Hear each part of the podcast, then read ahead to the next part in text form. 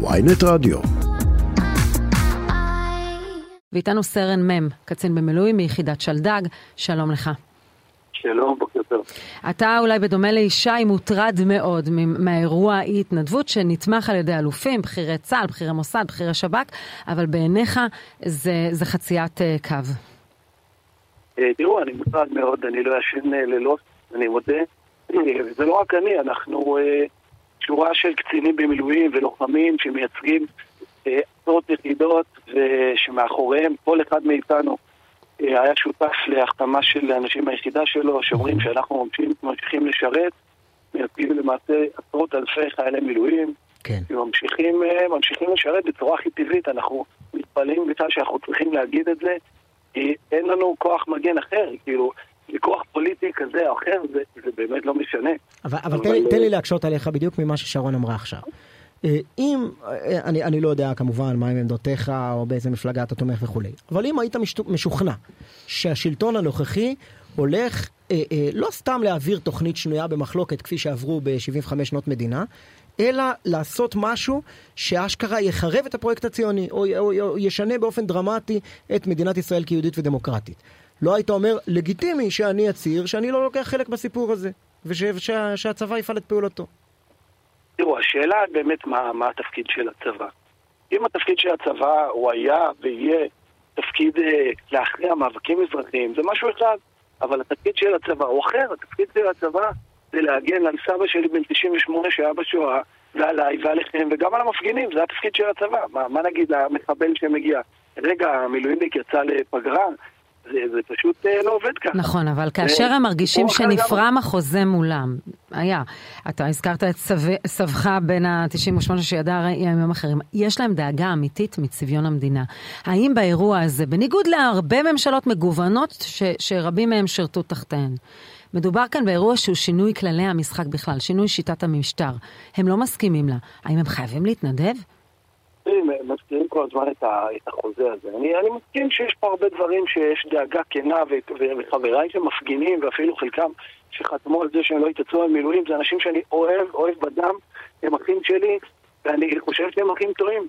אבל, יחד עם זאת, בסופו של דבר החוזה שהקים את צה"ל, זה לא הקמת המדינה. החוזה שהקים את צה"ל זה השואה, זה כל ה... מה שהעם היהודי עבר לדורותיו. זה כוח המגן, אין לנו כוח מגן. אז דווקא בגלל, צה, דווקא בגלל ההיסטוריה, וחלילה אני לא משווה לשואה, אבל כוח בלתי מוגבל זה דבר מסוכן מאוד, ואת זה הם רוצים למנוע. בסופו של דבר, כשאני מתייצב ומגיע למילואים, אני מקבל זכויות מהמפקדים שלי, כולנו יודעים מה הקווים האדומים, אף אחד לא יעשה פקודה שהיא לא חוקית בעליל, אבל אנחנו לא שמה, אנחנו כרגע בש... במצב של שימוש פוליטי בכלל, בשביל לייצר פה איזה קו איום, ויש פה עוד כמה בעיות, חוץ מזה שמחר אין מי שיגן עליי ועלייך ועל כל המפגינים ועל כל אחד אנחנו רוצים להמשיך לחיות פה בביטחון. אם מחר בבוקר כל אחד פה, כל אזרח, כל חברה, בכל מאבק כלשהי, היא תגיד, אני משתמשת בצה"ל. אם עכשיו יש איזה, לא יודע, רוצים להיאבק על משהו אבל כשאתה רואה את בכירי המטכ"ל לדורותיהם חותמים על מכתבים ונותנים גיבוי, אתה שואל את עצמך, אולי בכל זאת הם, הם מאמינים שבאמת יש סכנה, וזה אירוע חד פעמי, זה המק... האירוע היחידי שבו עושים שימוש בזה? גם מי שחש פה שיש סכנה, קודם כל צריך לכבד שיש פה כמה דעות וכל מיני כיוונים. אני מכבד את הדעות האלה, אני באמת, אני מבחינתי, כולם צודקים, כולם טועים, וצריך פה למנוע מלחמת אחים, ורגע לעשות חושבים מחדש. אבל עדיין, צריך להבין, משתמשים פה בכל מיני מושגים קדושים, שוחטים לגמרי את כל הצבא, זה דבר ש, שלא נוכל לחזור אליו. המושג אחים לנשק. אני התגייסתי בן 18, אנשים בני, עם דעות שונות לחלוטין, עזבנו את הדעות שלנו, כל אחד בא מרקע שונה. והתאחדנו ביחד בשביל להילחם ולנצח את האויבים. כן. עכשיו מה עשו? אני, היה לנו איזה מבצע שהסתבך, אני טיפלתי בפצוע. מבלתי לפצוע, התחלתי לערבב פה, רגע, אתה אח שלי לנשק הפוליטי? לא אח שלי. אבל לא זה קצת להשתמש בדמגוגיה של הסרטון הכל כך שנוי במחלוקת. אנשים אומרים, אף אחד לא יראה אדם פצוע ולא יטפל בו בגלל דעה פוליטית. עזבי, אנשים אומרים, אם מחר פורצת מלחמה אני לא בא. אם הממשלה רוצה לתקוף באיראן אני לא מגיע. אמרו את זה, און רקורד. אני אסביר לך בצורה נורא פשוטה. כי אנשים עכשיו משתתפים בצד למקום פוליטי. אני, אני יכול להגיד, אני יכול לשתף בתחושות שלי. אחד מה, מהמובילי הקו הזה הוא מפקד הגיבושים של היחידות המיוחדות. כן. אני, חלק מה, מהמילים שאני עושה זה גם בגיבושים. כשאני מחר בבוקר אצטרך להגיע, אני אראה מישהו שמבחינתי החליב את צה"ל, להשתמש בצה"ל בשביל המאבק הפוליטי הזה שיש לי לצורך העניין דעות אחרות. מה, אני יכול עכשיו לבוא, להמשיך לשרת איתו כאילו לא קרה שום דבר? לא היה צריך להכניס את צה"ל לסיפור הזה, נקודה. יהיה לנו כוח מגן אחר, כי זה מערער את כל הלכילות של צה"ל, זה מאפשר מעכשיו לכולם להשתמש בצה"ל למאבקים פוליטיים. צה"ל הוא כוח המגן, אין לנו מישהו אחר שיגן עלינו, גם על מי שעכשיו עומד וחוסם כבישים ומפגין ועושה דברים, גם אם זה מאבק ערכי ביותר, לא שייך צה"ל, אין לנו כוח מגן אחר פה. כלומר, את שאר האמצעים אתה מגבה, רק אתה אומר רק צה"ל לא? כלומר, אתה מבין את האנשים שיוצאים לרחובות? אני שוב, אני אמרתי, אנשים חברים מאוד טובים שלי וקרובים שלי, אני יכול להתווכח איתם ברמה כזאת או אחרת, אני מעריך אותם, מעריך מאוד אנשים שמחזיקים דגל ישראל ונאבקים והם ציונים, רואים את המציאות קצת שונה ממני. אבל uh, עדיין, תשאירו את הצבא, שעכשיו עלינו על מדים, להיות בצד, שתינו מגינים על האזרחים בישראל, אין לנו מישהו אחר שיעשה את זה. אתה יכול לשתף אותנו בשיח uh, שלכם בתוך היחידה, או בתוך, אמרת שיש עוד חברים מיחידות אחרות, uh, כמה, כמה הדבר הזה כבר מגיע ממש ל, לשטח, לא, לוויכוחים, להתייצבות של ממש? תראו, אני, אני שותף קודם כל בכל מיני יוזמות כבר שהתחילו לפני חצי שנה. אמ, לשיח אה, יותר בריא, שיח אחר. ממש קבוצות כאלה שנקראות אה, שיח לוחמים.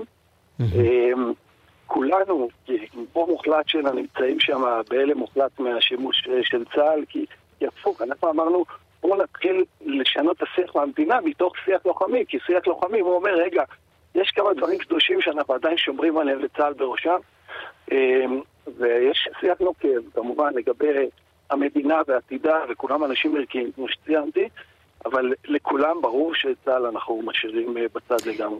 והאם אתה חושב שלמעשה הממשלה יכולה להמשיך בחקיקה כרגיל למרות המחאה היוצאת הדופן הזו, או שצריך לעצור ולהידבר? תראי, המאבק עצמו הוא מאבק אזרחי קודם כל. ברור לי, כמו שציינתי, שכולם באים לאיזושהי עמדה ערכית.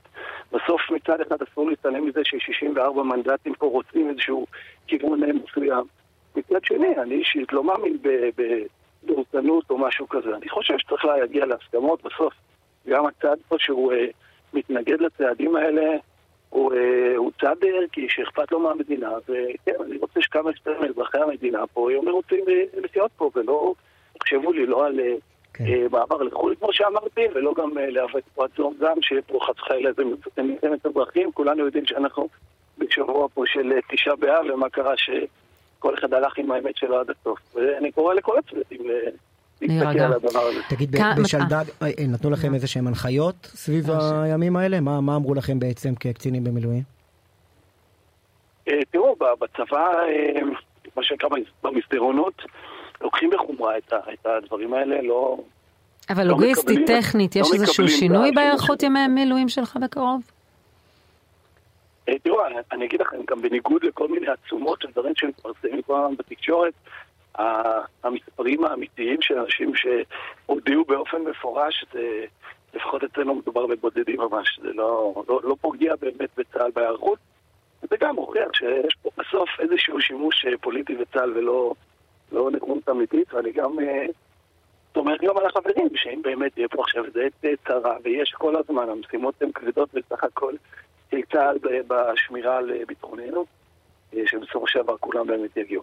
סרן מ', קצין במילואים מיחידת שלדג, תודה רבה על השיחה הבוקר. תודה.